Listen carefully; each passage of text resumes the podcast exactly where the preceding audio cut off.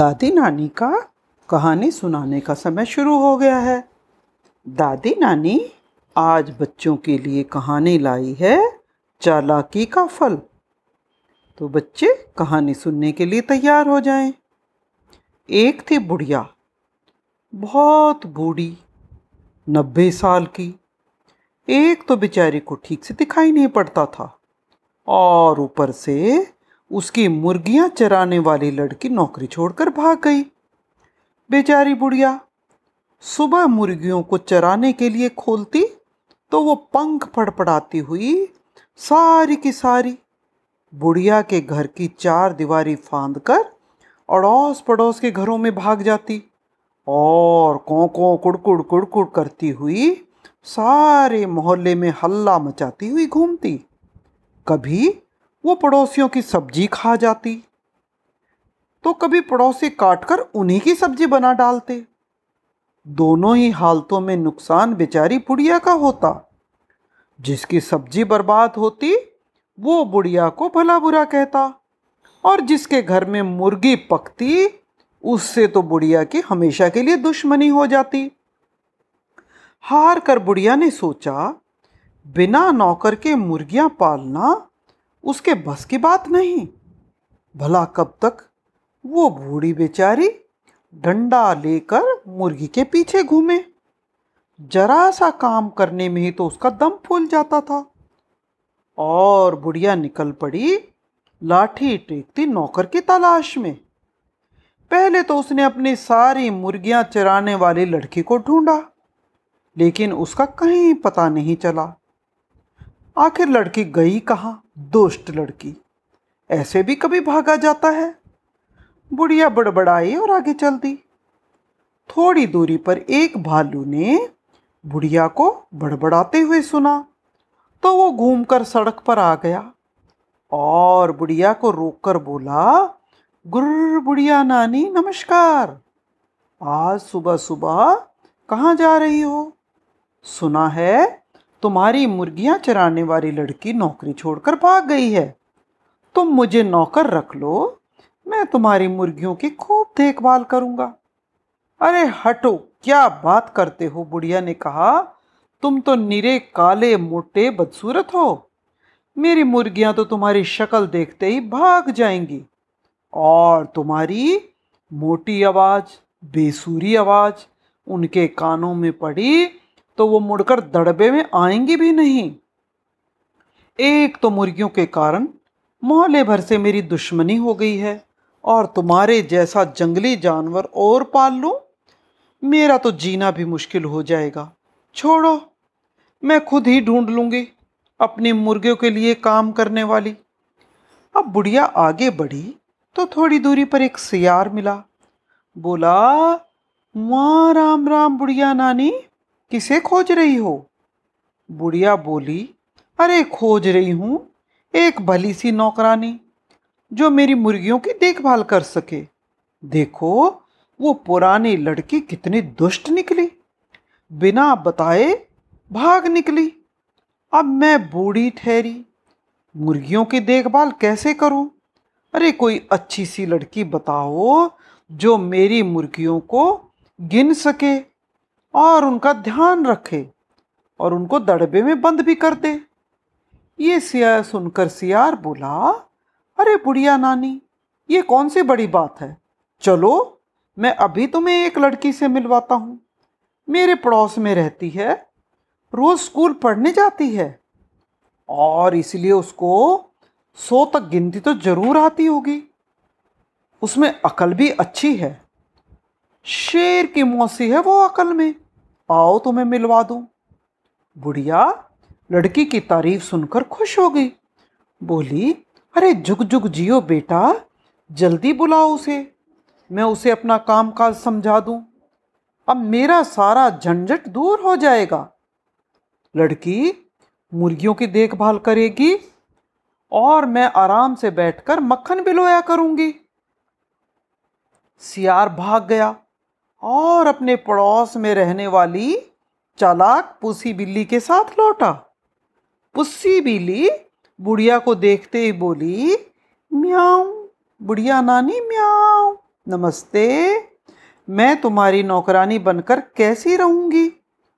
और नौकरानी के लिए लड़की की जगह बिल्ली को देखकर बुढ़िया चौंक गई और बिगड़कर बोली, हे भगवान कभी जानवर भी घरों में नौकर हुआ करते हैं। तुम्हें तो अपने काम भी सलीके से करना नहीं आता तो मेरा काम क्या करोगी? लेकिन पूसी बिल्ली बहुत चालाक थी। अपनी आवाज़ को मीठी बनाकर मुस्कुराकर बोली, अरे बुढ़िया नानी, तुम तो बेकार में परेशान होती हो। कोई खाना बनाने का काम थोड़ा ही ना है जो मैं न कर सकूँ। मुझे तो मुर्गियों की देखभाल करनी है मैं बहुत अच्छी तरह करूँगी। मेरी माँ ने तो खुद ही मुर्गियाँ पाल रखी हैं। हमारे घर में पूरी सौ हैं। उनको गिनकर मैं चराती हूँ और गिनकर दड़बे में बंद कर देती हूँ। अगर तुम्हें विश्वास नहीं हो रहा है तो चलो मेरे घर चलकर देख लो। एक तो पूसी बिल्ली बड़ी अच्छी तरह की बातें कर रही थी और दूसरे बुढ़िया काफ़ी थक भी गई थी। इसलिए उसने ज़्यादा बहस नहीं करी और पूसी बिल्ली को नौकरी पर रख लिया। पूसी बिल्ली ने पहले दिन मुर्गियों को दड़बे से निकाला और खूब भाग दौड़ कर पड़ोस में जाने से रोका। बुढ़िया पूसी बिल्ली की इस भाग दौड़ से संतुष्ट होकर घर के भीतर आराम करने चली गई। कई दिनों से दौड़ते, भागते बेचारी काफ़ी थक गई थी। उसे नींद भी आ गई थी। उधर पूसी बिल्ली ने मौका देखकर पहले ही दिन छह मुर्गियों को मारा और चट कर गई।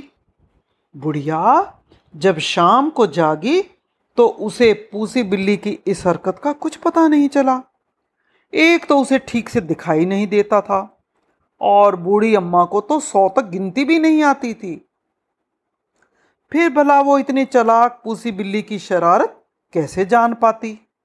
अपनी मीठी मीठी बातों से बुढ़िया को खुश रखती और आराम से मुर्गियाँ चट कर जाती। पड़ोसियों से अब बुढ़िया की लड़ाई नहीं होती थी, क्योंकि मुर्गियाँ अब किसी के घर में घुसकर शोरगुल नहीं करती थी, किसी की सब्ज़ियाँ भी खराब नहीं करती थी। बुढ़िया को पूसी बिल्ली पर इतना विश्वास हो गया कि उसने मुर्गियों के दड़बे की तरफ़ जाना ही छोड़ दिया। धीरे धीरे एक दिन ऐसा आया जब दड़बे में बीस पच्चीस मुर्गियाँ ही बची। उस समय बुढ़िया भी टहलती हुई उधर आ निकली। इतनी कम मुर्गियाँ देखकर उसने पूसी बिल्ली से पूछा, क्यों रे पूसी? बाकी मुर्गियों को तूने चरने के लिए कहाँ भेज दिया? पूसी बिल्ली ने झट बात बनाई, अरे और कहाँ भेजूँगी बुढ़िया नानी? सब पहाड़ के ऊपर चली गई हैं। मैंने बहुत बुलाया, लेकिन इतनी शरारती हैं, वापस आने को तैयार ही नहीं है। उफ, ये शरारती मुर्गियाँ बुढ़िया का बड़बड़ाना फिर शुरू हो गया। अभी जाकर देखती हूँ, कितनी ढीठ हो गई हैं। पहाड़ के ऊपर खुले में खेल रही हैं। और कोई अगर शेर या भेड़िया आ गया तो उनको खा जाएगा। अब ये तो बात बड़ी होगी उफ, अब बुढ़िया देखने के लिए निकली। ऊपर पहुंचकर बुढ़ियों को मुर्गियाँ तो नहीं मिली। वहाँ उसे हड्डियाँ, पंखों का ढेर, बुढ़िया को समझते देर नहीं लगी। ये सारी करतूत पूसी बिल्ली की है। वो तेज़ी से नीचे घर की ओर लौटी। उधर बिल्ली ने सोचा, बुढ़िया तो पहाड़ पर गई, अब वो सिर पकड़कर रोएगी। जल्दी आएगी नहीं, क्यों ना तब तक मैं बची बचाई मुर्गियों को भी चट कर लूँ। ये सोचकर उसने बाकी मुर्गियों को भी मार डाला। अभी वो आराम से बैठी उन्हें खा रही थी कि बुढ़िया वापस लौट आई। पूसी बिल्ली को मुर्गियाँ खाते देखकर वो गुस्से में आग बबूला हो गई।